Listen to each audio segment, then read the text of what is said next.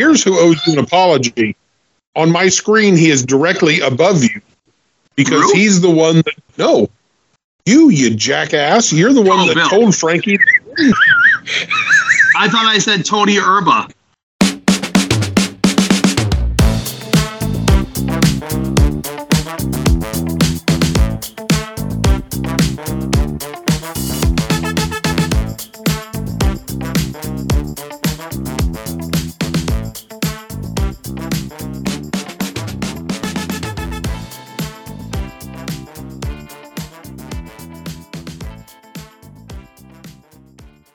Welcome back to the Other Ship Podcast. I'm your host this evening, Drew Thez, and I'll be joined tonight by my brothers from Other Mothers down in Port Charlotte, Florida. Your friend and mine, the action figure guru, the main man with the plan, Ben James. What's happening, brother?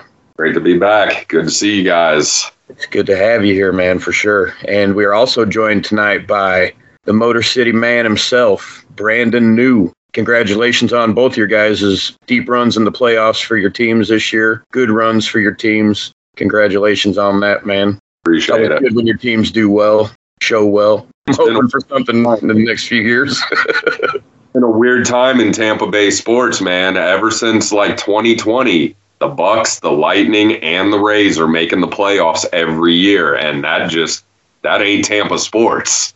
Yeah, it's right. The hemisphere line. I'm telling you. The Rays keep coming close, but, you know, something happens and they blow up the team, so. Yeah, or, you know, their, their biggest star decides he wants to carry on a relationship with a fifteen-year-old. Whatever. Oh, Jesus. Yeah. Wander Franco. Strangely enough, that's part of what we're talking about tonight. Sports cards and uh, Wander Franco, how he fell off the face of the earth. Yeah, we'll be talking sports cards tonight for all our baseball, football, basketball, soccer, T V show, whatever type of collectible card out there. We're going to talk about pretty much predominantly how we got started in collecting, the junk wax era, and everything that followed and to where we are today. So we'll jump into it, and we'll start with Brandon. Brando, when do you remember first getting involved buying cards and trading cards? The first set of cards that I remember buying frequently were nineteen eighty-six Topps. So those always hold a special place in my heart. Was it always baseball, or did you buy football too? I eventually moved to basketball, football, hockey, but baseball is what I started with. And let's see, football, like I, I had a bunch of eighty-five and eighty-six Topps cards, but I can't really recall buying those packs. I remember I was getting into football quite a bit in like nineteen eighty-nine. I was buying quite a bit, like from eighty-nine to ninety-one. Like I, I remember I had so many ninety-one Pro Set cards. It was insane. That set, man, oh my gosh, there were so many errors and miscuts, and you'd have one dude down the front and like somebody else's bio on the back. That set was crazy. That might have been ninety Pro Set. I can't remember. You're equally bad. Yeah, unfortunately, I didn't get into basketball in eighty-six because that would have been a much wiser investment on my behalf, but you live and you learn. How about you, Ben? When did you get into the game? I was born in eighty-four, February of eighty-four. And actually, I was born on the day David Von Erich died, February tenth, nineteen eighty-four. And honestly, as far back as I can remember, because my dad was into it. So, like, I always remember having baseball cards and, you know, we watched football, but baseball was his favorite sport for me to watch as a little kid because that's what he wanted me to do. He didn't want me to play football because he thought I, you know, get hurt and all that shit, even though fastball to the head will do just as much damage. As far as like a set that I really, the first set that I really truly remember collecting, I think was probably the ninety-one Donruss. And I literally built that entire set from packs at either Toys R Us or the two local card shops we had. And then from then on, it's hit the ground running, and it hasn't stopped to this day. That's awesome. Yeah. When every town had three card shops. Yeah, it used to be that way for real. I said, I think the first packs I remember buying were eighty-five Topps football with the all-black borders. Yep. Yeah. And, and like I used to buy those a bunch because I was always trying to get Bears cards. I knew other players like Marcus Allen, you know, some of the bigger names, Tony Dorsett, but I just wanted Bears players. The eighty-five Walter Payton's a nice looking card.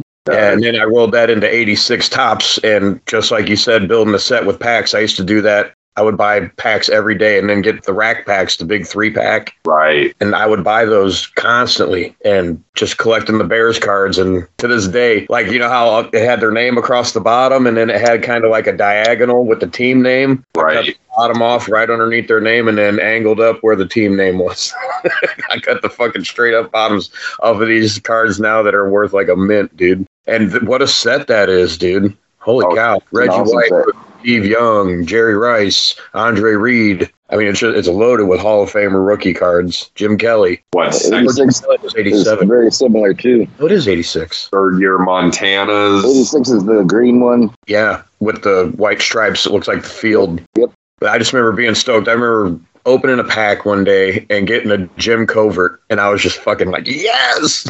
Jimbo Covert! All pro, motherfuckers. I was out of my mind. But like oh. when you would score a Peyton, I would I remember I'd just be like, yes, and Refrigerator Perry, of course, was super popular at that time. So if you got a fridge, that was big. And then I didn't start baseball until eighty-seven with Topps that had like the wood grain background on them. That was my first baseball set. And I don't think I got into basketball until, I want to say it was like eighty-nine. Was it Hoops? I think it was Hoops and Fleer. Both came out with sets because there was like, there just wasn't basketball cards. Topps set basketball cards until like, what was it, like ninety-three? Yeah. ninety-two, ninety-three, something like that. It was David Robinson's rookie cards that like brought basketball cards yeah. back. Or eighty-eight, eighty-nine maybe. There was a couple years where Hoops was like the only one you could find, and then Fleer came out in like ninety-one, I think. Uh, Wait, I no, think no, no, no, no. eighty-nine, ninety. ninety, yeah, ninety like, eighty-nine, I remember having a bunch of those.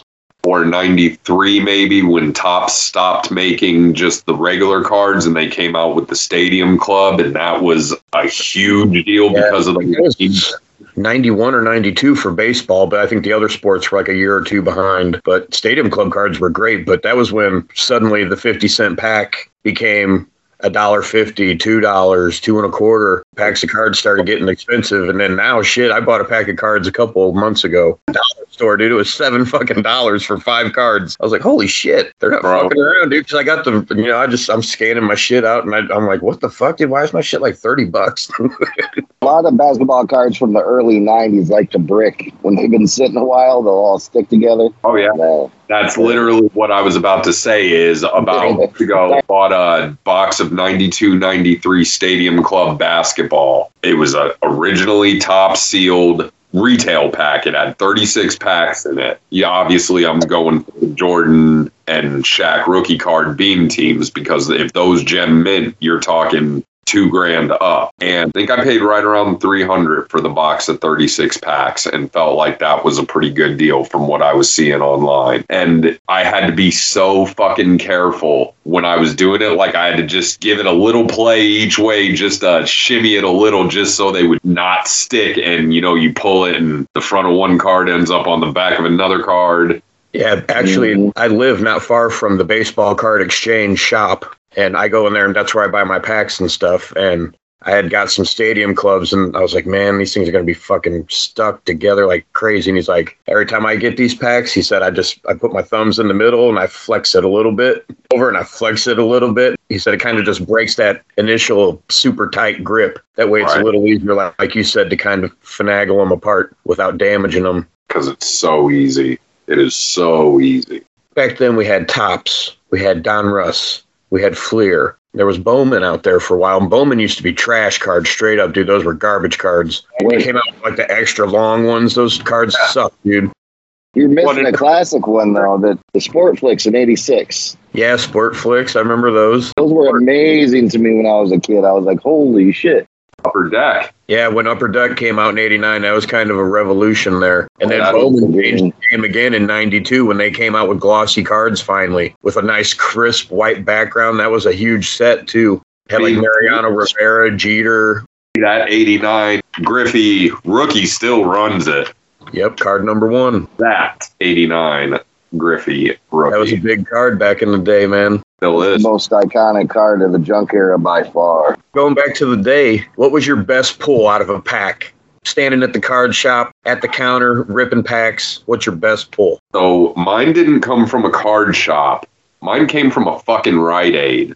okay? When we used to have Rite Aids in Florida, because we ain't got yeah, that. Too. It was, oh God, ninety-two or ninety-three Score baseball. I pulled a Don Mattingly Dream Team card, and at the time, that was like the second most valuable of all the Dream Team cards from that year. It was worth like forty dollars. I couldn't believe I had a card that was worth two digits. You know, like my dad blown away because, like you said, they were the pack was under a dollar. It may have been a quarter. And I must have been seven or eight around then. And that was just like the most insane thing as a kid that I pulled. Yeah. And then the year Maguire broke the record, I was in a card shop this time, and it was just a plain old pack of Topps, but there was a special Mark Maguire card that was about him breaking the home run, and this is when this shit first came out. Like, this set had just dropped, like, either that day or the day before. So not a lot was out there. You know, this was before the internet, so it's not like a card shop could just hunt down whatever card they're looking for that they want to sell. It's what walks into their shop. And yep. I'm there with my buddy ripping packs, and I pulled the card. At the time, it was worth, and it, I never understood why it was worth so much, because there was nothing special about it besides it was foil, and the rest was just regular Topps. It was probably, I think the Beckett said three or four hundred dollars that it was worth right then. So whatever that was, what, ninety-eight, ninety, ninety-eight, ninety-nine, somewhere in there. And the lady, who was a friend of my mother's from the time they were children, mind you, offered me twenty bucks for it. And I almost cursed her out, and I think I was thirteen. Or, you know what I'm saying? Or no, I, I was a freshman in high school, so I must have been fifteen. At I least. Probably would have took it. I'd have been like, I got a hot hand, baby. Give me that money. We're going back to the crack. Looking back now, that card ain't worth jack shit. I should have took the twenty bucks. Right. This is my retirement, lady. But it was just funny how at the time, that card was a monster. Yep. And then just like that. Yeah, it's so crazy how it. fast the card can just go belly up. There was a long time when the nineteen eighty-six Donruss Glenn Davis card was a solid six dollars in Beckett every freaking month. He was a good player for a while, though. He had about a five-year stretch. Where he, he was, and that was his rookie card. The eighty-six Donruss was just so hot for so long because of the Canseco rookie. Oh, yeah. You know, it's got McGriff's rookie. Like, that's a good set. And that was highly valued comparatively for like a, a good four or five years, maybe. Oh, yeah, absolutely. Donruss is a pack I always buy. I believe Fred McGriff was in that set also. Yep, that's his rookie. What about you, Brandon? What's your best rip? Oh, it's got to be a Griffey Junior rookie. You didn't get many inserts back when I started collecting. Like, there just weren't such a thing as inserts. Like, I started collecting, like, right as the junk era was beginning.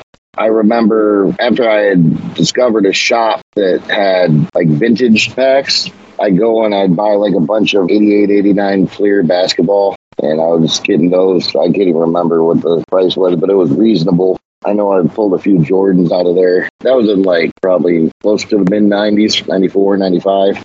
I've had several that were probably, like Ben was talking, pretty hot pulls at the time, and then they just turned to shit. Yeah. All the dead prospects. Yeah. Not dead, but you know, the, the ones that are worth a ton for like few months, and then all of a sudden they're worthless. Then we saw them play. Yeah.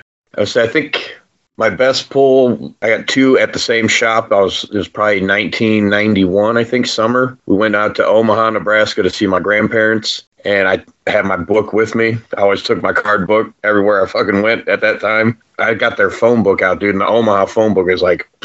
So I was just going through the yellow pages looking for baseball card shops, and there was one at the mall. I was like, I need to go to the mall. So I had no money. I just had my book. So I just walked in, you know, and the guy's like, what's up, kid? And I just threw my book on the counter, and he just started like going through, pulling cards out of my book. And, and then he starts like adding up. He's like, well, I got like, you know, like eighty something in trade, or I can give you like, you know, sixty-five in cash. And I was like, we'll do some trade, man. I'll take it in trade. And I was like, I'll get some packs. So I just went through. I was like getting some packs, and ninety Leaf was the hottest shit at the time for baseball. That one pack of Series two, it was like twenty-five bucks for one pack. I was like, holy shit, man. And I got a pack of ninety Skybox basketball, the debut year for Skybox. So that was like a four dollar pack. And I was like, holy shit, you know, so that took a bunch of my money. And then I just had real hot for a while. Yeah. So I'm like ripping all these packs and I get down. I got my last two, my good two packs of the Leaf and the Skybox. And I opened the Skybox, got a Jordan and a Sean Kemp rookie in the same pack and a Muggsy Bogues, which I thought was cool as shit. Cause that's, that's one of the cards that's on my list for favorite cards though. But I was like freaking out, like panicking. I'm like, oh my God. And then I opened the Leaf series two ninety and the first fucking card on top was the Frank Thomas. And the guy's like, "Are you gotta be kidding me?" The guy's just freaking out, and I was like, "What do you give me for the Frank Thomas?" And he gave me a shitload more in trade for the Frank Thomas, and I because I immediately just traded it. I was like, "I got a hot hand. Let me get some more packs," and yeah. then I got like a shitload more packs, and just basically was filling sets at that point. It was like being in Vegas, but as a kid. I think we need to paint a slightly better picture of what the card market was like at that time. Oh, that guy totally ripped me off. I mean, because everything that I probably traded that dude three hundred fifty dollars worth of cards, you know, because shops would always give you like low side of the Beckett on trade. Oh, shit. And I think he was even more pissed off because I was pulling these hot ass cards. thirty percent is about the best you'd ever do at a card shop, like as far as what they're going to give you for what it's worth. Yeah, they were sharks in the water. My favorite shop, one hundred percent cash, one hundred percent trade. Nobody else ever did that. It's a little different now with the virtual age and anybody can fucking sell. I don't need your card shop. They're still fucking sharks. A lot of the card shops now survive doing the autograph signings and stuff like that. Like Baseball Card Exchange, they've always got a former Blackhawk, a former Bear, a former Cub, former White Sox, Notre Dame, Northwestern. There's always a former somebody at Baseball Card Exchange doing a signing like every weekend. That's awesome. Dan Hampton was just there like two weeks ago. Do they post like who's coming or is it like short? They advertise on E S P N one thousand out of Chicago. So they're, I mean, it's always Rodman was there not long ago. Singletary was there not that long ago. Okay. They even had Joe Klein, former twelfth man for the Bulls.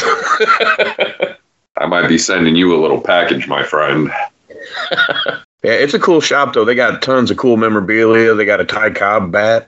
Wow. They got a, a Mantle jersey. They got some cool shit, man. Got to watch out for a lot of that Mantle stuff. There was a few scandals with some of the top memorabilia dealers with primarily Mickey Mantle autographs, a lot being fraudulent. You used to be able to find a Mickey Mantle autograph ball very easily. Pretty much every shop had one. Yeah. Certificates of authenticity weren't really a thing back then. So there's a lot of fake autographs going around. That He had like uh, a super easy signature, too. Yeah, big loop. I mean, head. People practiced it. There's people so good at forging that they'd be ambidextrous and, you know, use their left hand if they're doing like a Ted Williams autograph. Right. Yeah, you were talking about inserts a minute ago. I think it was ninety or ninety-one Score that had the Mickey Mantle inserts, the random autographs, and I think Upper Deck had a Ted Williams one too. Yes, like a Ted Williams hologram maybe or something. There was something they did. It was an autograph. Because I pulled the card that doesn't have the autograph, but it's the same card. And it was on the front of the fucking box. And I remember when I was opening that pack in the card shop, I thought I hit it. And then, you know, I looked at it and realized it wasn't signed because I just saw the top of the card at first. And I was like, oh, my God. But yeah, that Score with the Mickey Mantles, those are highly sought after now. In fact, some of them popped up in one of the Facebook card groups about a month ago. I'm sure those have been proven to be like legit. They didn't like send a stack of shit to Mickey's house. The inserts are really what started people getting interesting in uh, sequencing, trying to find the insert cards. I remember, I think it was like ninety-three Donruss. I bought a couple boxes. Each had four inserts in it, and I realized that there was one in each stack, and they're all right in the middle of the box. So you go in, take those four packs, and you get all the insert cards, and then, you know, do what you want with the rest. The good shop owner that I knew that would give like one hundred percent trade on stuff, and he was just a kind guy wanting to get kids into the hobby and stuff, just all around good dude. He didn't like people like searching packs or like messing with it, so he'd open up a fresh box, he'd mix up all the packs and put them in there. I was a kid, I was like, oh man.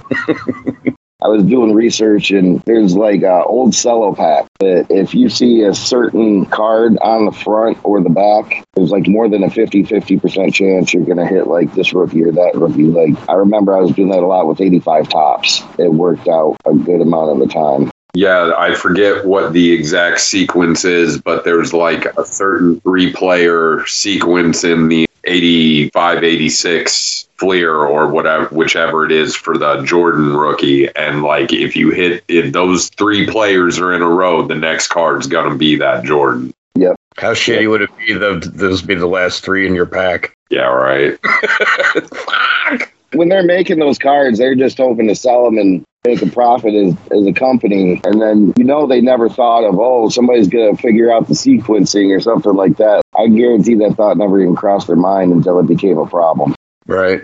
The problem I have with the older cards now, especially when I buy packs now, fucking miscuts. Fuck, dude. Topps was awful back in the day for that. They still are. Quality control. They still are, bro. You wouldn't believe some of the shit that comes dude, out. I remember getting some that were like literally half of one card and half of another card. I was like, are you fucking serious?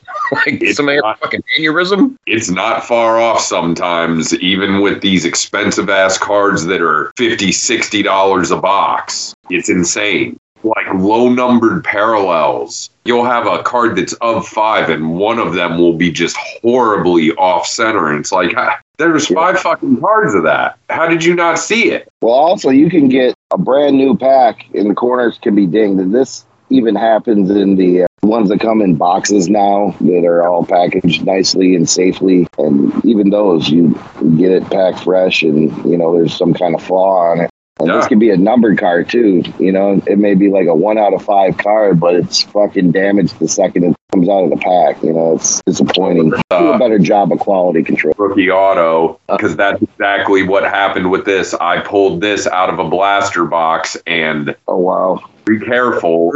The corner was dinged. When it came out, I was like, you got to be fucking kidding me. And like, it's because it's a holographic card, like the border is, it's in the upper right corner, and it's extremely noticeable. Especially if you're getting one of those graded, because that makes such a significant difference on value. It's everything. Even the difference between a nine and a ten is astronomical. Yep. That's a whole other ball of wax, too, because, I mean, that's one grader sees it one way, another grader sees it another, you know. Right. When you get well, that's why there's only three respect, respected uh, companies with the grading. There's a lot of gray area between nine and ten. Yeah, and it's crazy because even of the three respected, it's almost like politics. If you're a P S A guy, you don't fuck with Beckett and you don't fuck with S G A. And if you're a fucking Beckett guy, you think fucking P S A is shit because P S A don't give you the subcategories like Beckett does. And Beckett is allegedly harder to gem mint on. I guess they issue more nine point fives than gem mint tens, which I mean, a nine point five is still considered gem mint. It's just not mm-hmm. a ten. And I mean, like, it's so fucking subjective. I mean, who knows? Maybe the motherfuckers are lying. Wouldn't surprise me. But I've seen stories of guys getting sending shit off to P S A, getting a nine, not believing that it's a nine, cracking it open, resubmitting it, and getting a fucking ten. Yep. And it's like, you would think in this day and age with laser scans and computers and shit that they would have taken the human aspect out of card grading. Well, a lot of people like to say, too, is if you're one of their better customers, you're going to get better grades. Right. So I don't doubt that at all. And then, like, some people they don't like that badmouth them online, they give them shitty grades on good cards. Company is controlled by humans, so you tell me. Right. I also think they try to do a lot of population control, too. Like, they don't want, even if this card is Gem Mint ten, they don't want fifty million P S A Gem Mint tens out there, because then that makes it, if there's more Gem Mint tens out there than fucking nines, you know what I mean? Especially if they have like investments in auction houses.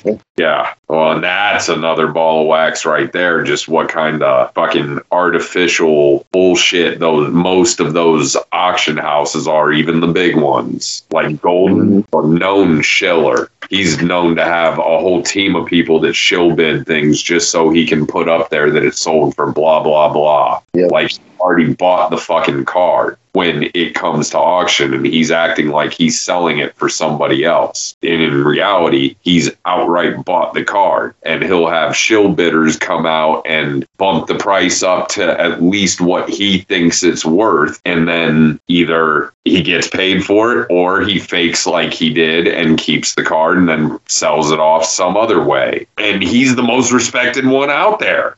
buying his own card just to say it was bought for this much? Yes, to say this is what we do. It's the old okey doke. You know what I'm saying? Like making himself like a promotional video pretty much. And I mean, obviously he's hoping that a real buyer outbids his shill bidding, but if it doesn't, he can still say, oh, it's sold for blah, blah, blah. And And he's not out anything either. He's just a, but it's publicity. Right. That's exactly what it is. There were so many bids last time that the new owner's putting it up for auction at our next auction. Go yeah. figure.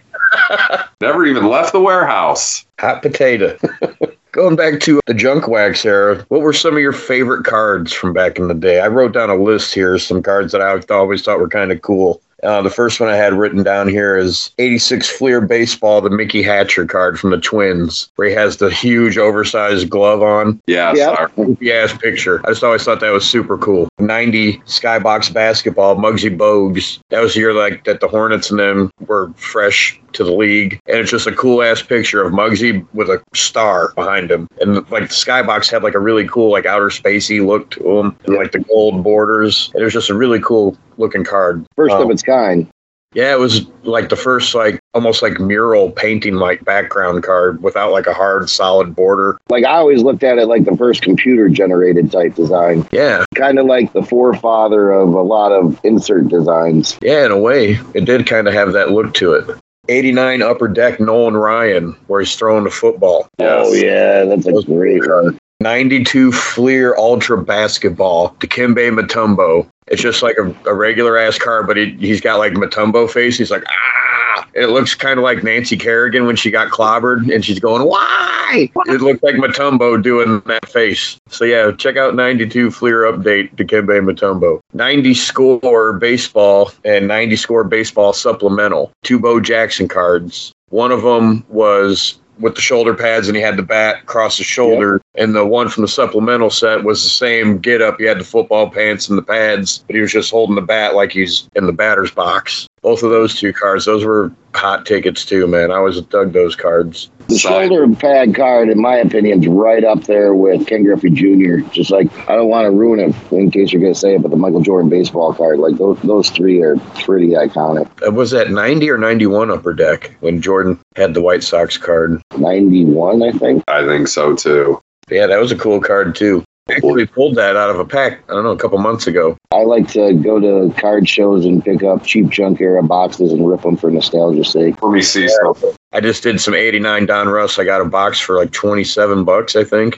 I get this subscription box, and it's called Junk Wax Box. I get it every month. In fact, one just shipped. Yeah, I've got a couple of those before, yeah. And let's see. This year, you're chasing Shaq rookie cards. Nice. One of them is the Jordan baseball card. This one, you're Beam Team chasing. According to this, a P S A ten of a ninety-two ninety-three Stadium Club Shaq Beam Team rookie card. P S A ten, five grand. The Jordan, forty-five hundred. Jesus. That's why I bought that three hundred dollars box. It's a lot better than what you're getting in the Walgreens box. I bought the junk wax ones, like the literal junk wax ones. It's where it's like the eighty-seven to probably ninety-one baseball.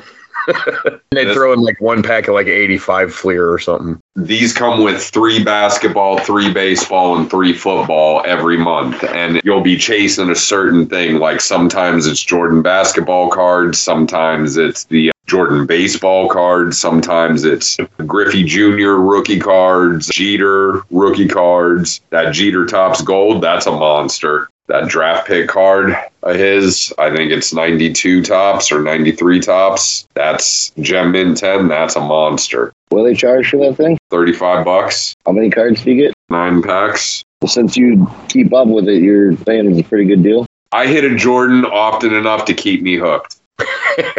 Pretty much. It's easy to get hooked on just a little bit when it comes to cards. You're gambling when you buy boxes because you're always chasing the big one. It's like a scratch-off lottery ticket. You know, there's a lot of times you can buy like a one thousand dollars box and end up with jack shit. See all those? That is Topps Heritage from twenty twenty-two. These were fifty-five dollars a box. I bought as many of them as I could find. Ripped them all. Wasn't even chasing a specific rookie, but I was chasing this man. and I found him. This is a red ink numbered of seventy-three in the style of the nineteen seventy-three Topps cards, Shohei Ohtani. I like how it's hand numbered. Yeah, they only do that with the red ink in Heritage. With the blue ink, it's just the signature. But that came out of the Port Charlotte Walmart. Unreal. That is a huge card. Right now, if I got that graded, I could probably get probably in the neighborhood of fifteen hundred dollars for it right now, raw. And if I graded it and came back a nine or a ten, which I don't think it will because the centering is a tad off, but P S A is forgiving on centering, so maybe maybe it might. I'd be looking at upwards of like six or seven thousand. No question asked. Like, I'd sell it right away. But then you run the chance of also getting a very harsh grade, and anything below a nine, you're not going to make a significant amount of money. Right. If you're getting like an eight, then you might want to think about breaking it and resubmitting it. Right. Yeah, like an eight is pretty much raw price. And then if you get below that, you're actually losing money on it. The modern game is so much different than the junk wax era we were talking about. Oh, it's completely, completely different. It's insane how they've reinvigorated the card market and made it exciting again to where, like, literally I feel like I did when I was ripping junk wax when I'm opening this new shit. Like, I'm just waiting to see that that card that everybody's looking for. And I mean, it's through all three major sports as far as cards go. I'm and I'm not diminishing hockey. I know hockey does have some pretty good fucking value, but the money's in baseball, football, and basketball. And it's just funny how in football, Optic runs it and Prism yep. runs it. But yep. in baseball, those ain't shit because they're unlicensed. Yep. And it's like, it's crazy how in one sport, that kind of card is like what you're looking for, what you want. That's where you want to pull even base rookies. I think about that often, but that's actually good for the hobby because not one company is going to get dominant. And the, the market's saturated with different types of products, like so, so many different types of cards out there to choose from. But I think what's really carried it is there's a lot of standalone products that are, you know, very impressive and, you know, get a lot of attention, and people are always chasing those. Right. So it helps the hobby to where you have multiple companies that are able to, to get a hot product. And then at the same time, even though there's a, a ton of options out there, there's a few premium ones that are going to help carry each of those companies. Well, what do you think is going to happen now that Fanatics are involved? I knew that was coming next. Monopolies aren't good. They're not good for consumers. So we'll see how all that goes. Yeah, I'm really shocked. Like, this Prism football that we're seeing right now and the Mosaic football that came out a couple months ago, and maybe we'll get lucky and see Optic. This is it. That's it for Fanatics. After this, those are going to be unlicensed fucking cards. Or for Panini, I mean. Those are going to now be unlicensed cards, and they're not going to have the fucking logos and the team names. and Or it might have the team name, but they can't show any of the logos or any of the shit that's trademarked. They even got to take the N F L shield off the jerseys. The thing is, is they got to get more creative with the designs to where it doesn't look as cheap. Because if you got some picture and there's just a bunch of shit airbrushed out, you know, that looks dumb. Right. It is unappealing. But if you have like a deal with the Players Association, you know, you can set up photo shoots of something unique and interesting to where it's like they don't have to wear their team hat, you know? You got the players, you know, you don't even have to mention the team they play for. Right. There was a company back in ninety or ninety-one called Studio. Yep. And they just took like fucking look like senior pictures. That's I mean, what I'm getting at, man. Like, if you had a studio-type vibe, but had it more updated for something modern and premium-type card, I think that could get pretty hot. Those other cards, that studio shit, I remember there was Steve Bedrosian had one where he had a fucking parrot on his shoulder. Yeah. It'd be like fucking, like the rookie cards that year would be like Manny Ramirez. He'd be standing there like wearing a cardigan, holding a bat. Right. And some Cavaricci pants. You're like, what the fuck is this? Yeah. What kind of cards are these, man?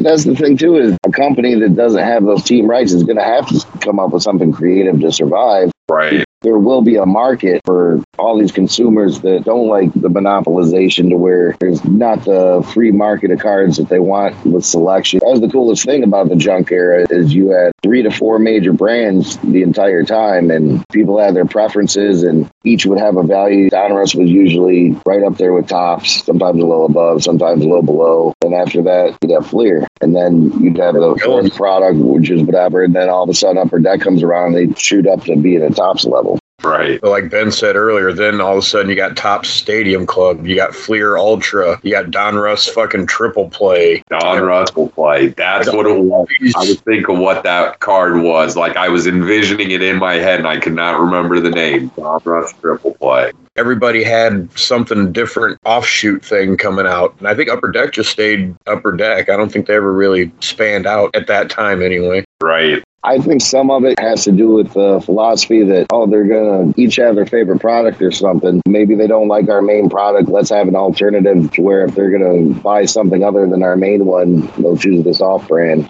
Right. Yeah, usually they would like upgrade it. Like Stadium Club was high gloss, sharp corners, no borders. And like Fleer Ultra, all gloss, no borders. But then Triple Play was like a little kid card, you know? It had like the fucking Bazooka Joe fucking joke on the back and shit, and it was like a little kid card. The next year, Donruss had the fucking badass Diamond Kings that were like embossed and like super fucking glossy, and same thing, no borders on them, sharp corners. Those were pretty cool. I think they were called like Diamond Elites or something like that. That's the one with the sequencing I was talking about earlier. Yeah, that was the first time like Diamond Kings were numbered. There was like, yeah. But still there was like ten thousand of each one. But at the time, we didn't realize that was crazy. Progression of the hobby come from there, and then you have like a dead period, you know, the strike. Like the baseball card industry just died. It's nice that it's had a resurgence. Yeah, and it's just insane how they started adding autographs or started adding extremely low numbered parallels and everything else, like shit that makes you chase it. All you can do is envision opening a pack and there's thumbing through and holy shit, there it is. Exactly what you've been looking for. And it's crazy to me because I've been buying cards throughout this entire time, and there was a good fifteen, twenty years where I would pretty much have my pick of whatever I wanted at any Walmart or Target or Toys R Us or anywhere that wasn't a card shop. I used to go to the Toys R Us and buy the whole retail box of like the Skybox Z-Force. I pulled like three Tim Duncan rookies out of this box in maybe ninety-seven or ninety-eight, somewhere in there. And it's just like, I had that all to myself throughout the two thousands, the two thousand teens, up until I guess it was Patrick Mahomes in two thousand seventeen that really started it. But in two thousand eighteen, when that man I just showed you right there, Shohei Ohtani, when his rookie card was the chase, that's when it started getting to the point to where you couldn't find shit anywhere. And then once the pandemic happened, I mean, and it hasn't let up. I haven't I haven't found any new wax at any of the stores around here in probably three months. And one, two, three, four, five Walmarts within reasonable driving distance and a Target. And you know what I mean? Like, I can't find one overpriced box of cards, let alone the whole deal like I used to get. And it's wild to me because it's gotten so lucrative that it has spawned two other avenues of generating revenue from sports cards. Not sure, Drew, if you're familiar with the whole card breaker phenomenon. Well, that has turned into big business, and that is a big part of the reason why when you're trying to buy the new product that comes out, whether it's retail or whether it's direct from the hobby boxes and the more expensive boxes direct from the retailer, whether it's Topps or it's Panini, they would do these Dutch auctions where a box would start at a price and every five minutes it would drop fifty or one hundred dollars until it sells out. And a box that should be selling for around three to four hundred dollars is selling for eight to nine. And it's forcing like the people who just want to rip cards and, you know what I mean, pack Chase, whatever, they're getting priced out by the same people that they turn around and go to, because then they go to these motherfuckers online and they buy teams, yeah. and they get into a break and they buy the team of the card they're chasing and probably overpay for the team, and then they think they're not, it's better to lose thirty dollars or whatever instead of four hundred dollars. But the thing is, like, you can just as easily in one of those breaks get absolutely no cards whatsoever. Like, you might get skunked. It happens. It's happened to me before. And then the other way to generate revenue is becoming a reseller, because there are plenty of people who don't even open it, never have any interest in opening it. If there's a hot rookie in a class, they'll just buy up all the retail stuff they can find and then sit on it for two, three, four years. And once a few stars emerge out of that class, now that box that was retailing for thirty-five dollars is going for one hundred forty dollars. And yep. you're getting it because people are chasing those rookie cards. The most recent, as far as football goes with that, really was the twenty twenty class where you had Herbert and Burrow and Tua. Those were the three big yep. chases that year, and now you got Jalen Hurts, you got CeeDee Lamb, you got Jonathan Taylor, T. Higgins. I ripped a lot of twenty twenty Optic. So, like, I'm seeing the different rated rookie cards in my head. Justin Jefferson, guys that are big money cards now, and then they weren't. They were, I mean, they were a decent card, but it wasn't like it is now to where these guys are worth a couple hundred dollars if you're talking a really nice, really centered, clean, parallel rated rookie of one of these guys. It's nuts how the year they came out, it was Herbert, Burrow, or Tua, or bust. Anything else was a bust. And now, because of how hot all three of those guys have stayed, whether their teams are good or not, Burrow's made it to the Super Bowl. Tua had a hell of a season with the Dolphins this year. Is Josh Allen in that class or no? No, he's two thousand nineteen, I believe. Yeah, I think he was the year before them because Mahomes was seventeen. Maybe he's eighteen. He might be two thousand eighteen. Him and Lamar are the same class, I believe. Or is Lamar earlier than that? Oh, Josh Rosen was in his class. He's the guy that flamed out of top ten. It's funny how it happens because same thing can't be said about the twenty twenty-one class. You got Lawrence, you got Zach Wilson, who was a huge chase in that set. I know people that spent literally tens of thousands of dollars in twenty twenty-one going after Zach Wilson's, and now, fuck, they'd be lucky to get five hundred bucks for it all. And, like, yeah, Justin Fields in that class, Jamar Chase, Jalen Waddle, and I mean, these are all solid players, but for whatever reason, like, well, it's not for whatever reason, it's because nobody there is leading any categories and stats except Chase, and nobody else except Chase has made deep runs into the playoffs. And it's really weird that just that one year separated.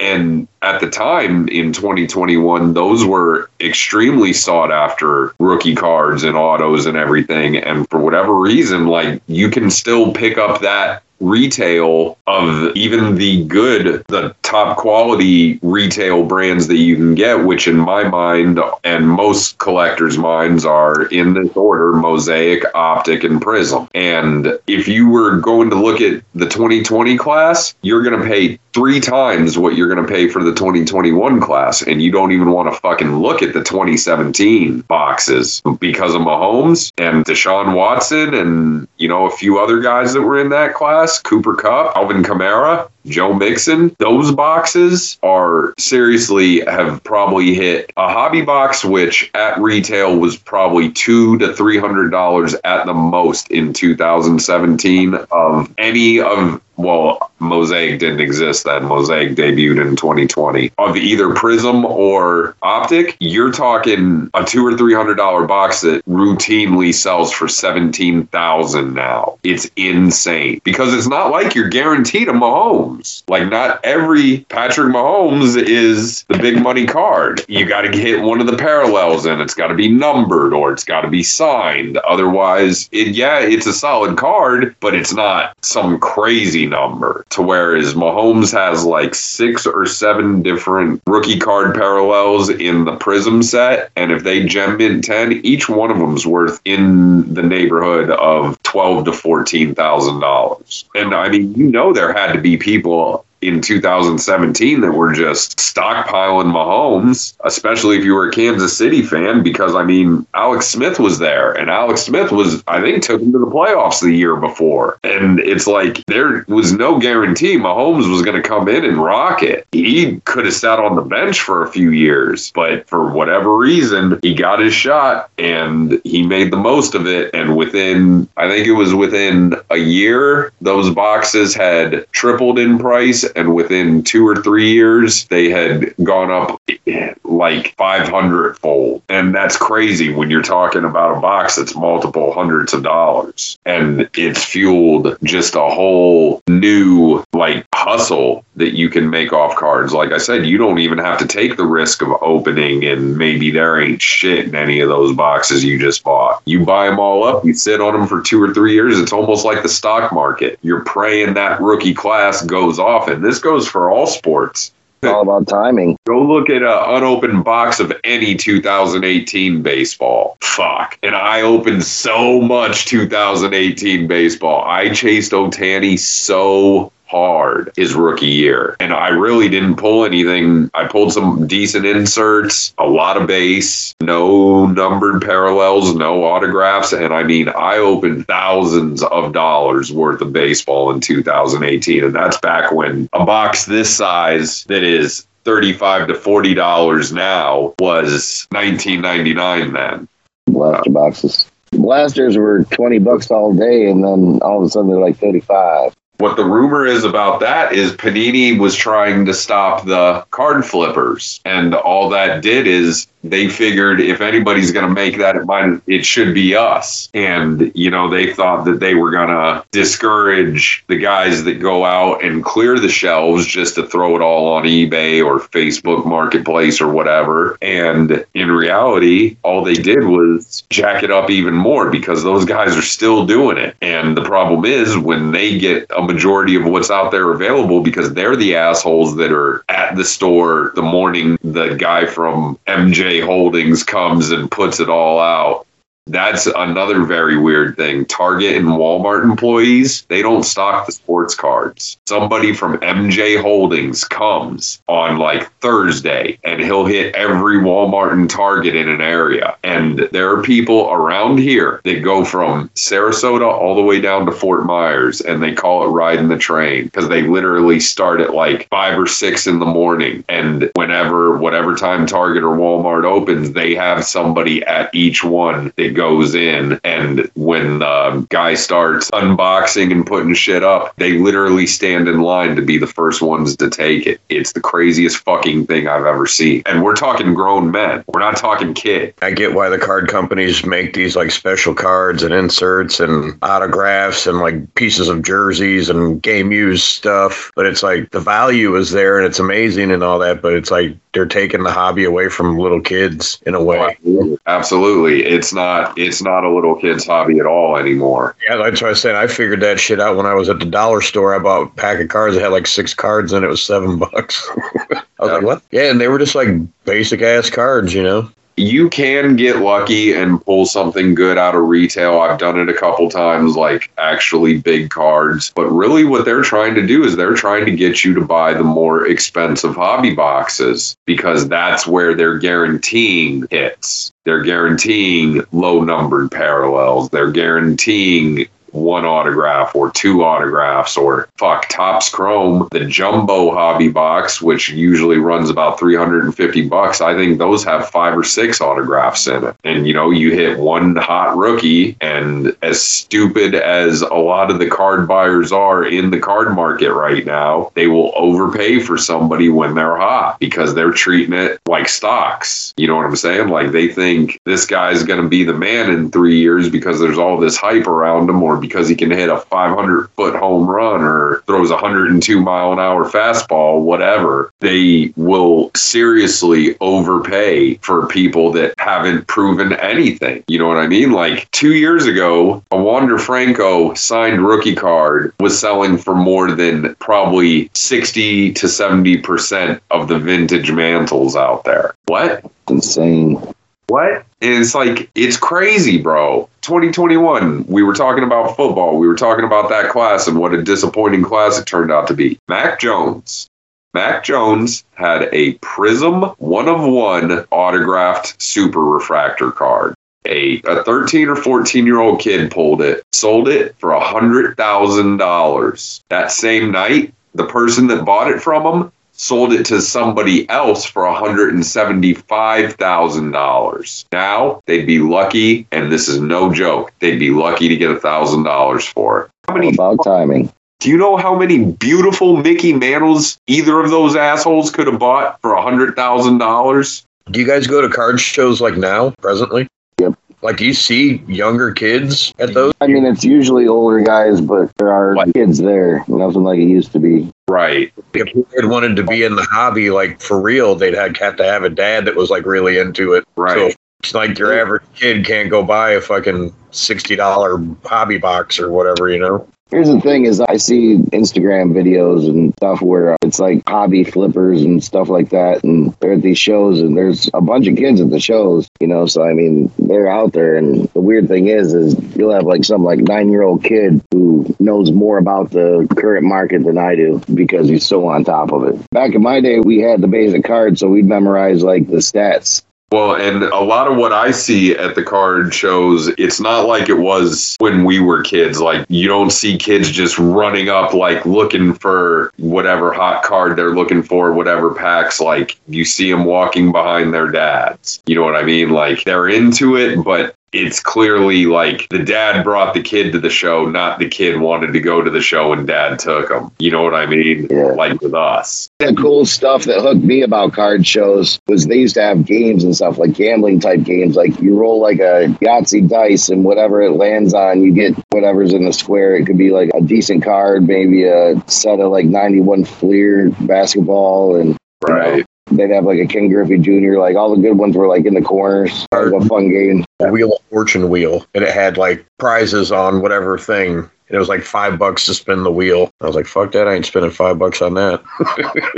Brown paper bag, mystery bag. Yeah. Quite popular. Yeah, and it'd be a pack of Sport Flicks and Topps Big. You're like, fuck, I got bamboozled. Yeah, no, it's it's really changed, though, because now, like, it's not that same atmosphere that we had as kids either. I mean, I'm sure, like, the national really big card shows, the Dallas Sports Memorabilia Show, those are extremely large card and memorabilia conventions, and I'm sure they are a blast. But just like your average card show that you go to now, like, it's, I don't know, it's just a different energy. You know what I mean? You can tell that the adults have taken it over and it's not a kid's hobby anymore. Crazy that they do them like at fucking convention centers and fucking stadiums and shit. Like the two shows I went to, one of them was at the fairgrounds of the county that I lived in, and the other one was at a fucking Holiday Inn in like a banquet room. I was like, I remember going like, at the Holiday Inn? Like what? Because it was in the back of a Beckett. And I was like, well, fuck, go check it out, dude. I was like, hopefully we don't get murdered, dude. This sounds sketchy as fuck, dude. Meet me at the Holiday Inn. We'll trade baseball cards. I'm about to get killed. Clutching my book. You ain't getting my book. I don't remember what hotel chain it was, but I feel like I remember going to a card show that was at a hotel and my dad like saying the same thing. Like, you're going to get us killed. That's so funny. But it was cool, though. I remember it was like going into Toys R Us for the first time. You're like, holy shit. Like, right. This is all cards. It was kind of overwhelming a little bit. Yeah, I always remember thinking, like, how do I get to be that guy? How do I get to be the guy that the card yeah, shop? Like, I'm trying to picture in my mind, like, because when I w- went to those shows, there was, like, the guys that had the display with the Mantles and the fucking Williamses and the Yastrzemskis and the fucking Nolan Ryan rookie cards. And you're like, oh, my God, look at all this shit, you know? You're like, man, I wish my cards will be like that. You know, the guys I'm collecting now. And right. now it's so different now. At one point, they had cards that were like a fucking eighth of an inch thick. They'd have like a piece of a bat in it or a hockey puck shaving or, you know what I mean, or a piece of a football. Like, what the hell? Dude, they're just like, they put the one card in a pack. It was like as thick as a pack of cards. Yeah, yeah, to the point that now they put a spacer that's just a blank piece of cardboard, pretty much white on both sides. They will put those in packs, so people who are going through packs searching will get fooled, saying, oh shit, this pack way thicker than this pack, there's got to be something good in here. That's gangster, dude.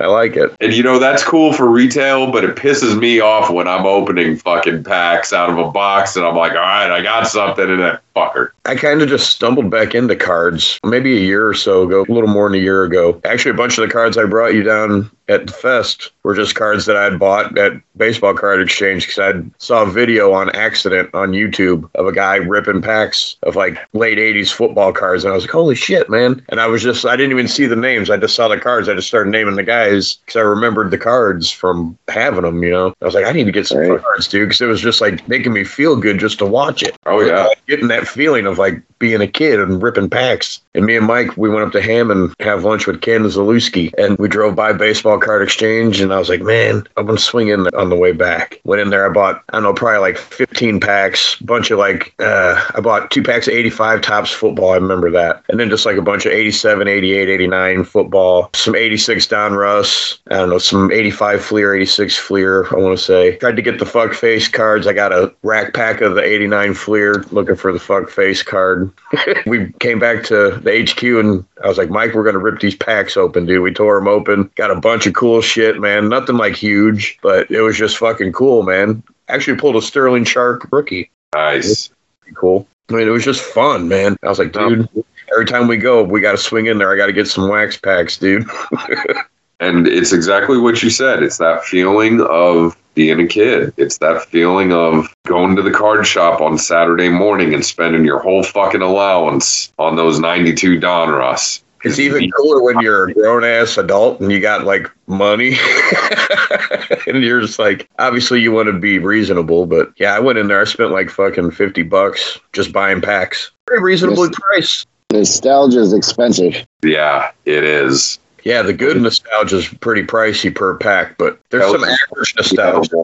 eighty-seven, eighty-eight Topps football packs, probably between like six to ten bucks a pack. Whereas eighty-six Topps football, you're looking at like one hundred fifty a pack. One year difference, like you said, just depending on the class, you know. There's a lot of good fun to be had for ten to twenty bucks in the junk wax boxes and shit. I picked up a box of eighty-nine Donruss baseball for like twenty-seven bucks. And it was fucking awesome. I picked that one up at uh, Uncle John's flea market. Nice. Before the pandemic, I was getting junk wax boxes for five dollars at the card shows. Oh, yeah. Basically giving them away. Pandemic happens and everybody is stuck in the house and they pull out the baseball card collection and get back into it. Yeah, the guy at the bootleg D V D place at the flea market, he was actually, if you bought five D V Ds for two bucks a piece, he would give you a full set of either nineteen ninety Fleer, nineteen ninety Donruss, or nineteen ninety Topps yeah. baseball for free. Just take this fucking thing. The ninety-one yellow Fleer are terrible. Oh, those were awful. But like the ninety Fleer, ninety Fleer was a cool design, but they, it was just, there was a billion of them. Yeah. There was a billion of them. What's crazy, too, is there were, I believe, Frank Thomas, Sammy Sosa, Palmeiro. Those were all rookie cards in that, that too. Palmeiro was eighty-seven. Was he? Who yeah. am I thinking of then? There was somebody ninety. Else. Juan Gonzalez was ninety. Juan Gonzalez, he was a Ranger. Trying to think of who the other guys were from ninety. Let me see. Dean Palmer. Palmer. He was actually kind of big for a hot minute. ninety was the Kevin Moss. Yeah, ninety Upper Deck Kevin Moss. That was a hot fucking card. He finished the season before. It was like twelve games, twenty games, something like that. He hit fucking eleven homers. Yes, sir. There it is. Ruben Sierra. Jesus. Who were some of the guys that you collected? Like when I first started collecting, I got my, you know, I got my binder with my pages in it and I would just like collect players. I'd have them like in pages, yep. you know, in order. Yep. the guys I remember first starting to collect were Will Clark and McGriff were the two guys that, like, those were my guys that I collected. Like, I wanted, it was my mission to get every card they had. But then, of course, you know, I had my Sean Dunstons and Sandberg, of course. Yeah. Favorite. I always got to set aside the hot name. And then Frank Thomas was local. Jack McDowell. Those were pretty hot cards for a while. I remember Robin Ventura. Oh, yeah. Yeah, Robin Ventura. The, the new hotness can become the old and busted real quick. Sure can. For me, it was Rickey Henderson. I always collected a lot of Rickey Henderson. I loved it. Yeah. I, the whole stolen base. There was an Upper Deck card, wasn't there, where he was, like, taking off or sliding into the base, but it was like a triple frame, like... Yeah.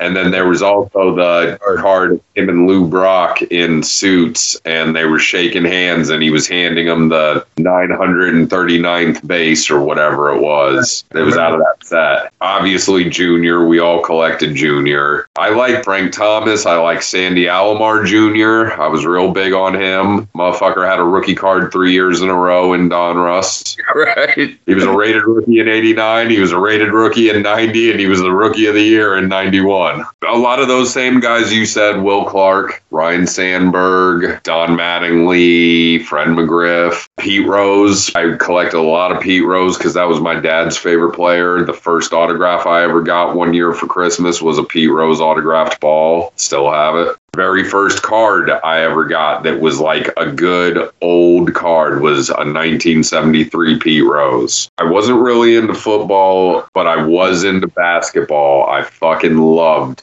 Sean Kemp. Still do. Those are all Sean Kemp jerseys, all different. Cavs, Sonics. Two of them are actually the white Sonics is rookie year game worn. And the white Cavs isn't game worn, but it was like an extra of his that he never wore. Like it was tailored professionally for the Cleveland Cavaliers. Like it's not a champion or a starter or, you know, any shit like that. I really wish I would have been into Kobe because I could have. Like I had a buddy who loved Kobe and he would get like seven or eight of each of his cards like the first like three or four years and he was always trying to like trade them to me. But I was like, nah, fuck you. Kemp's coming back. Kemp's gonna be the man. Fuck Jordan. Fuck Kobe, Sean Kemp, fuck Shaq, Sean Kemp. Yeah. All he did was have another fucking kid. Yeah, say you got one jersey for every kid. Yeah, pretty much. What was it? fourteen kids by twelve women or thirteen women, something like that. He was busy, dude. Badass, dude. He was... He'll look up his shit every now and then, just trying to find an, another jersey I don't have pretty much. Mainly trying to find a Portland Trailblazers jersey because I got a Magic one. I got all the Sonics ones. I got a All-Star one. Got both Cavs. And I came across a game-worn jumpsuit, like his warm-up suit for the Trailblazers. And apparently, this motherfucker takes his game-worn shit and just donates it to a Goodwill and, like, writes wow. on Sean Kemp, game used. Well, that's awesome. Because he's real big in the marijuana industry up in Washington. And in fact, I didn't he just shoot at somebody not too long ago? Yep, yep. I heard all that. Yeah, he's a gangster. Goddamn. Now I'm raining bullets on you motherfuckers. Holy shit. I wonder if Gary Payton's like his point guard still looking out in the tower and shit. I wasn't really into hockey, and I always regretted it because that Wayne Gretzky card was very attainable in the early nineties for a decent price, and now it's a monster. Yeah. See, I think I bought hockey like one year. Like maybe there was when Stadium Club did a hockey, their premier hockey season, maybe ninety-one or two. But uh, I want to say like Yager was kind of new then. I don't think he was a rookie, but he was like second year maybe, Jaromir Yager. Then, of course, Lemieux and Gretzky cards where Jeremy Roenick was hot, new, Brett Hall. And there were some guys that, like, you knew, because that was kind of, actually, that kind of led to my fascination with E S P N as a kid, too. That was how I fucking tried to figure out who the rookies were watching Baseball Tonight every fucking night. Who's hot, you know, because then that's how I figured out how Scott Erickson, when he broke in with the Twins, winning twenty games and taking them to the fucking World Series as a rookie. You know, it's wild, dude. But E S P N played into a lot of that. Sports Center and fucking N F L Primetime time, you know, figure out who's the new fucking next guy in line, the next sensation or whatever. But that was kind of how I figured out, because I didn't ever really watch hockey, but you'd see him on Sports Center or whatever, and you'd be like, oh, okay. We all knew Gretzky and Lemieux, but I didn't know who the fuck Patrick Waugh really was. Right. You know, until I started watching Sports Center four times a fucking day before school. You want to know what's funny? I pick my fantasy football team based on card values. Yeah. Brock Purdy, I took him in both leagues I'm in, both money leagues I'm in this year, because of his rookie card values, straight up. And I finished third in a league that's two hundred twenty dollars a person with twelve teams. So you know what I'm saying? Like, I love my league. I know what you're saying. Did you? Nice. Yeah. I came in seventh in the other ship league. I missed the playoffs by three points. Wah, wah, wah, wah. But I think I won the consolation loser bracket. I'm not sure. Fucking Benji whipped our asses in that fucking other shipper league. Yeah, and goddamn it, I was fucking doing really good in that league. I had the worst fucking team, dude. I had the worst fucking team. They were awful, man. You're six and oh or seven and oh, and then the fucking wheels just fell off. Oh, dude, I never even put wheels on mine. I was like, let's just shove this fucking heavy thing. There's always next year. It'll be here before we fucking know it. Yeah, well, actually, here we are. What, two, three weeks away from pitchers and catchers reporting for spring training? Yeah, that's good. That means the weather's going to change. Yeah, and the Rays do spring training in my town, and like literally the next little town over, and I literally mean like the borders, maybe the county line or whatever you want to call it, town line is like fucking ten miles away from where I'm at right now. The Braves do spring training there. So I'm about to have access to both American League and National League teams. Awesome. Right here. I say, isn't where we saw the Indy matches last year? Is, that was Port Saint Lucie, right? No, Newport Richey. Okay, because I was like, somebody was saying, it's like, oh, this is where the Mets play for spring training. And I was like, isn't that Port Saint Lucie? And I, I couldn't remember where the hell we were at, but. Seemed like a nice little town, right?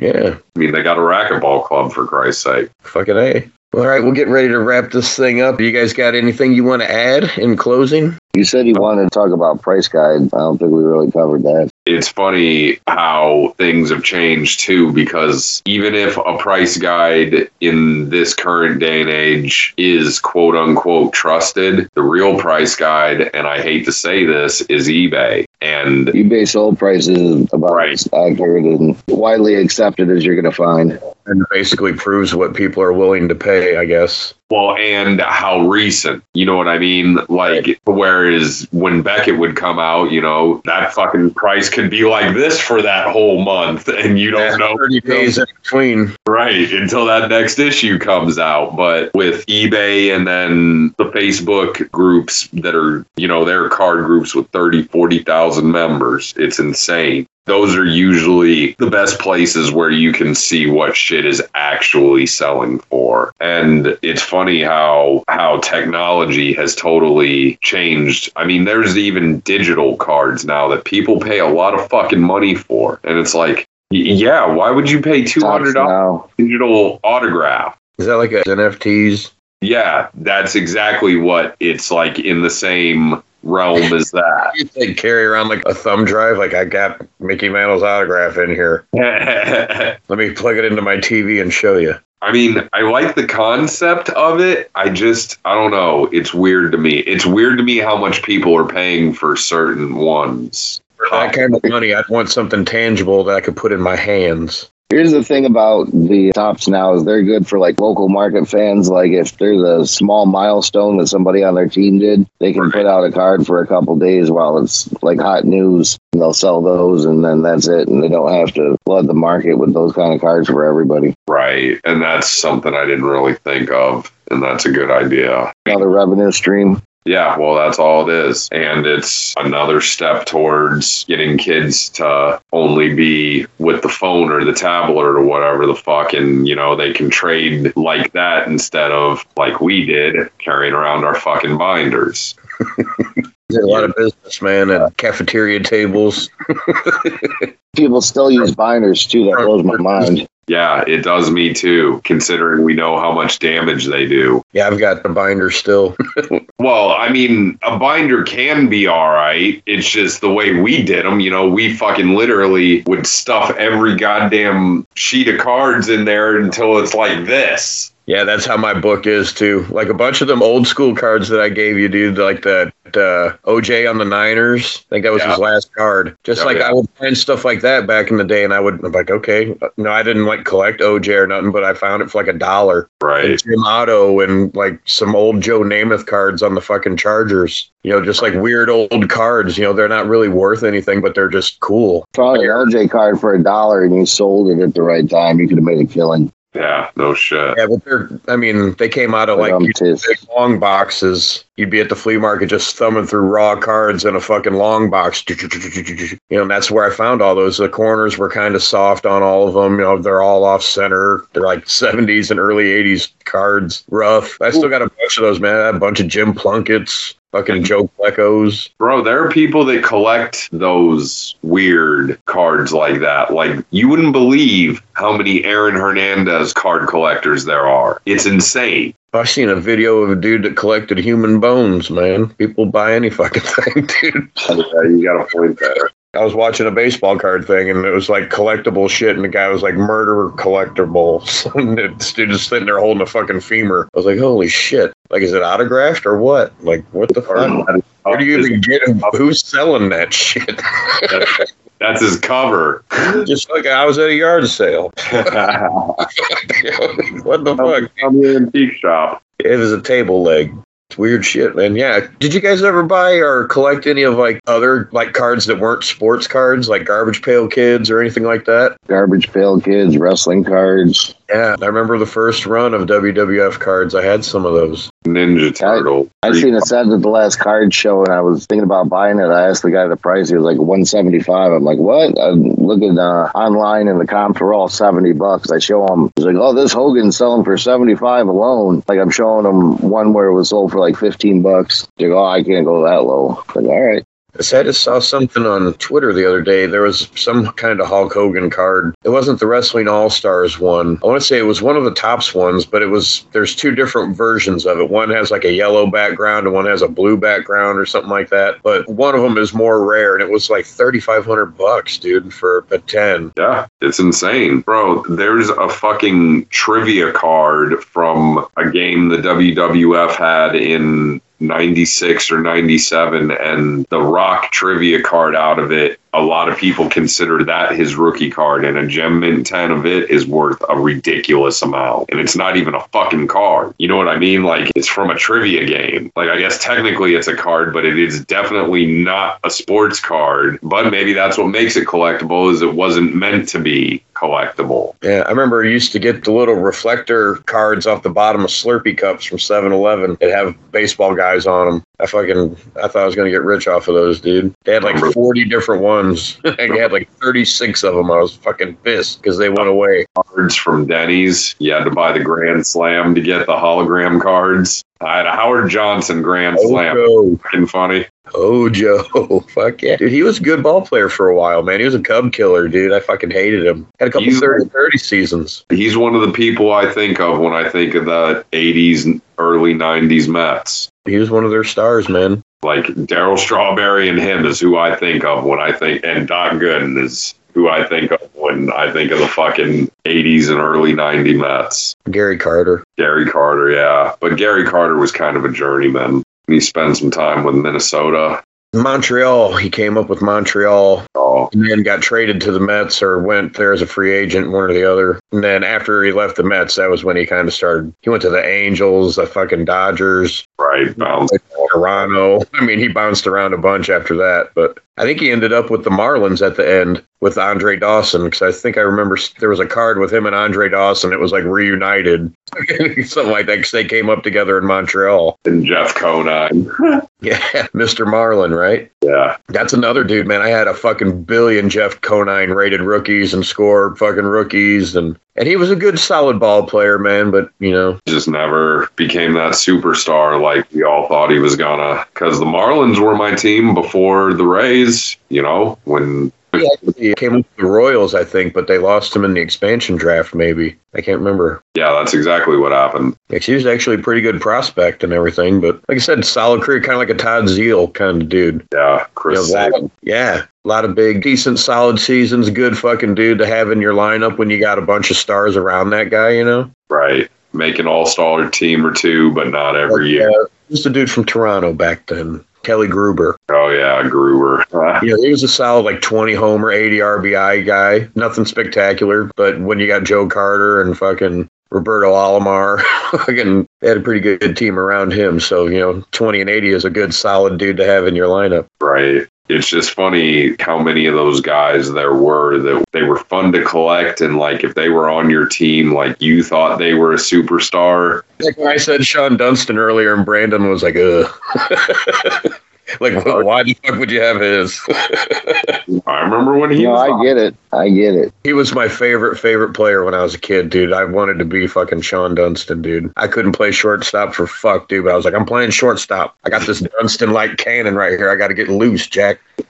Yeah, and that's the kiss of death. And Jerome Walton. I collected the fuck out of Jerome Walton, and he went fucking kaput quicker than a hiccup. There's a lot of guys that had good careers that were overhyped. You know, as prospects, and that made them seem like failures to some people when actually they're pretty successful. Yeah, like Ben McDonald you mentioned earlier. He was a big hyped rookie, and his cards were everywhere, dude. Those were good gets back in like ninety tops. He was with Thomas's class in ninety. Right. And it had some arm problems, but he became a good fucking major league pitcher. Nothing spectacular, but he was going to give you innings or could come out of the bullpen for long relief. You know, he was a good journeyman baseball pitcher. I think he was number one overall that year. It's just funny how we remember those guys, and there's, even in this day and age, there's a market for those cards still, because there are people that collect the big flops, like your Ryan Leafs or, you know, Kevin Moss or Ben McDonald or Todd Van Poppel or any of those guys we named. And it's just funny how once their card plummeted from being the hot card, people who had it probably literally just threw it away because they never thought it was going to be worth anything ever again. And now, all these years later, who would think that there are knuckleheads out there that literally just collect those overhyped cards, which essentially is creating a market for it and raising its value. And it's just funny how it circles back around, and it's with the whole hobby getting hot again, that it's not just the current stuff. Like, there are plenty of card collectors out there that they only collect stuff that's like ninety-five and earlier.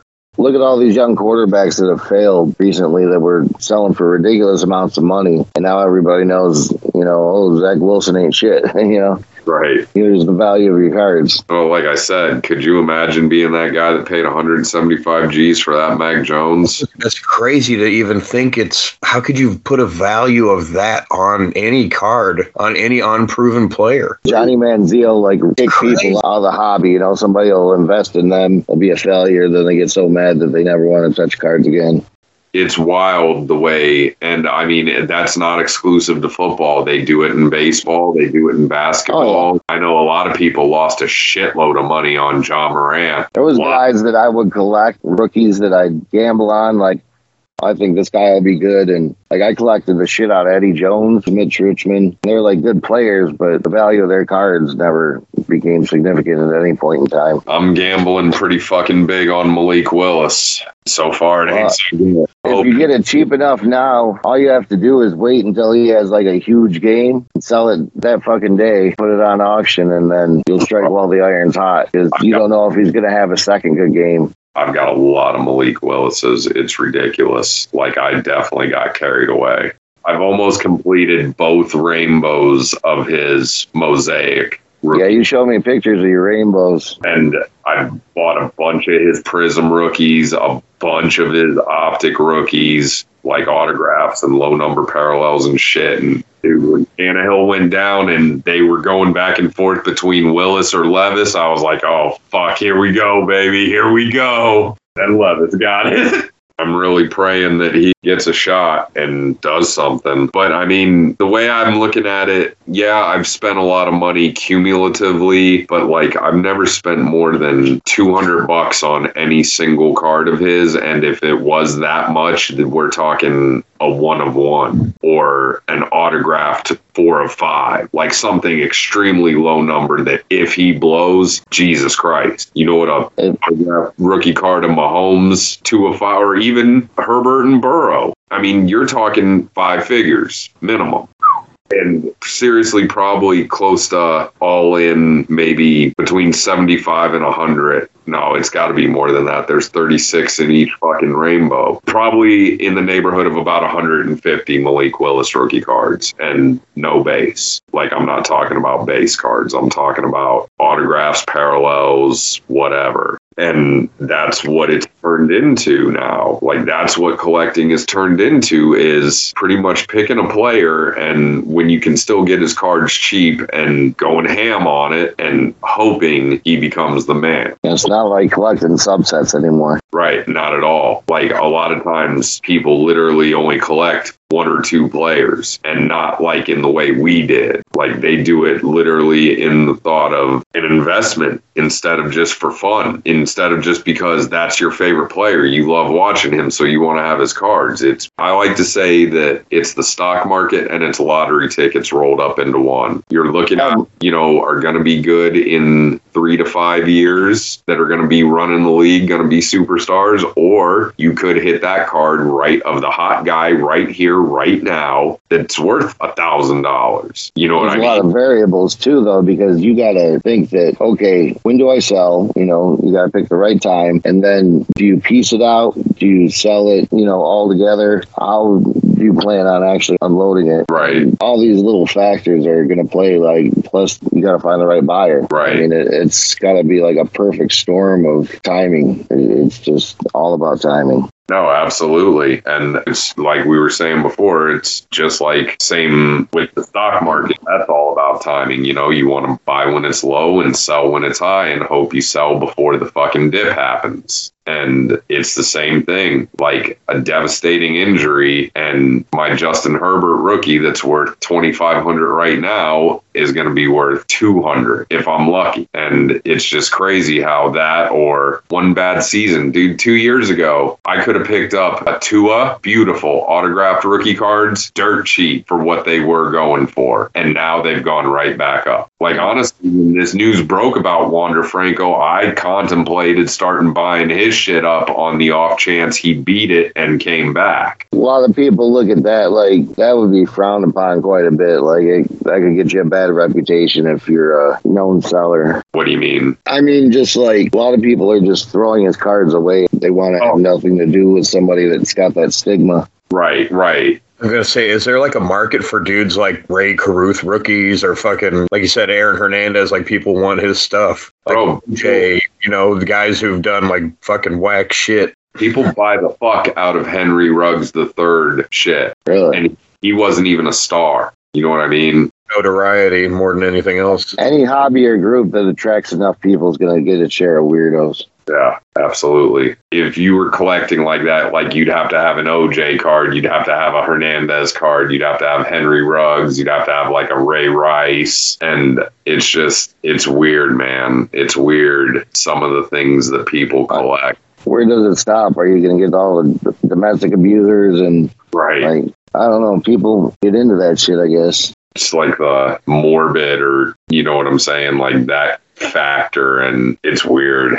Yeah, to take it to that extent, it's creepy. We got a bunch of good stuff here, dudes. We got a bunch of the old school. We got some new school stuff in between. Stuff about buying, selling, trading, ripping packs, trading. Sound like the freight train. Eugene, you the old school, but I'm the new school. I'm going to put that belt around my belly. It's a good topic to explore. There's a lot to, left on the bone, too. So maybe we yeah. can revisit this one day, too. Yeah, I'd be up for uh, round two.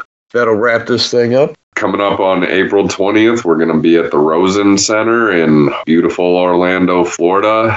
I'm going to be bringing in Stan the Lariat Hansen. stand will be available at the convention for autographs and pictures. And we got Ron Simmons coming in. We got the One Man Gang. We got Matt Riddle and Mad Maxine, Missy Hyatt, and Al Perez, and a few other of the Brian tech- Diaz, Jack Victory. Yeah, Jack Victory. It's going to be a pretty good show. It'll be interesting to see how this venue stacks up to what we're used to, because it is going to be a bit different. This is a nice place. I mean, what did Barry say on the Breaking Kayfabe podcast? There's like seven restaurants on the premises of this hotel. So, I mean, I think it's going to be a little bit different of an atmosphere, but you know how we are. We're going to make it fun anywhere we go. We'll find an area to claim. Coming up April twentieth. Tickets available at eventbrite dot com. Right on. And where can people find you for your action figures and whatnot? Just search Ben James on Facebook and look for a guy with a big ass joint in his mouth. Bam. We're going to tell you about a few of our friends that help us out, and we like to help them out. Yeah, definitely want everybody to check out our friend Shoreline Gems on Facebook. Now is the perfect opportunity for everybody to check them out and support them. Check out their unique, one-of-a-kind, handmade beach glass jewelry pieces. Definitely want to support them, so go check them out at Shoreline Gems on Facebook. And we also would like you to check out our friends on the What's the Vibe podcast with Katie and Amy. We want you to check them out wherever you podcast and on YouTube especially. Their show is great. Very funny, very engaging. They're awesome girls, and they have an amazing show. So definitely check them out wherever you podcast and on YouTube. And we also would like for you to check out our buddy Stephen Rafel's daughter, Taylor, and her band, Luna Worldcast, at luna worldcast dot com, courtesy of Megafauna Records. Definitely check them out. Become a member of their Patreon, and you can live stream all of their gigs, and you also get fifteen percent off of their merch when you're a patron. So definitely support our friend Taylor and her band Luna Worldcast at luna worldcast dot com, courtesy of Megafauna Records. We'd also like you to check out our buddy Jason D'Agostino and his buddy Dave at Not Another Sports Podcast, wherever you podcast and on YouTube. Support our buddy Dags and Dave, and check out their merch too at the T Public storefronts. So get out there, support our buddy Dags. I want to give shout outs to our brothers and Cause Chaos, Stephen Burrow, everybody's big brother, and our little brother down in Florida, Florida man himself, little brother to big brother, I guess, Shard, Shard Johnson. Keep getting better, you guys. We love you, man. Get back on the road again, and we love you guys. Love you guys. We have a store. It's an exciting store, T Public. It has all kinds of designs that are amazing, hilarious, and also very innovative. We have tote bags. We have stickers. We have hoodies. We have magnets. We have snow globes where you can put your loved one's face inside. All right, one of those things isn't true, but I wish we could someday when the store gets bigger. But the T Public store is the other ship. All you have to do is put the other ship in and it'll pop up. Um, they give you a little warning sign like, are you sure you want to look at these designs? They're disturbing. Not really. For the most part, we're rocking and rolling. A lot of cool stuff. My point being is it's a fun store. It's a good time. And please, if you guys want to support us, you know, maybe you don't have a lot of money for the store right now. That's okay. But please, anywhere you listen to us on any platform, please like, rate, and especially subscribe. All right. To follow up on what Bill said, rate, subscribe, all that stuff's awesome. Even if you don't listen to us on Spotify, if you could go to Spotify and follow us on Spotify, once we reach a certain level of followers there, then we can start generating some ad revenue through Spotify, but we have to hit a certain number of followers. So if you don't have money to buy anything from the store, and again, we make very little from TeePublic. They give us a, a fraction of a piece of the sales price. And since there's always a sale, our cut's always reduced because they only pay us a decent amount for regular priced items. But the biggest thing you could do for us is go over to Spotify and follow us there so that we can get to that benchmark number and start generating some ad revenue. We want to sell out, but we need your help.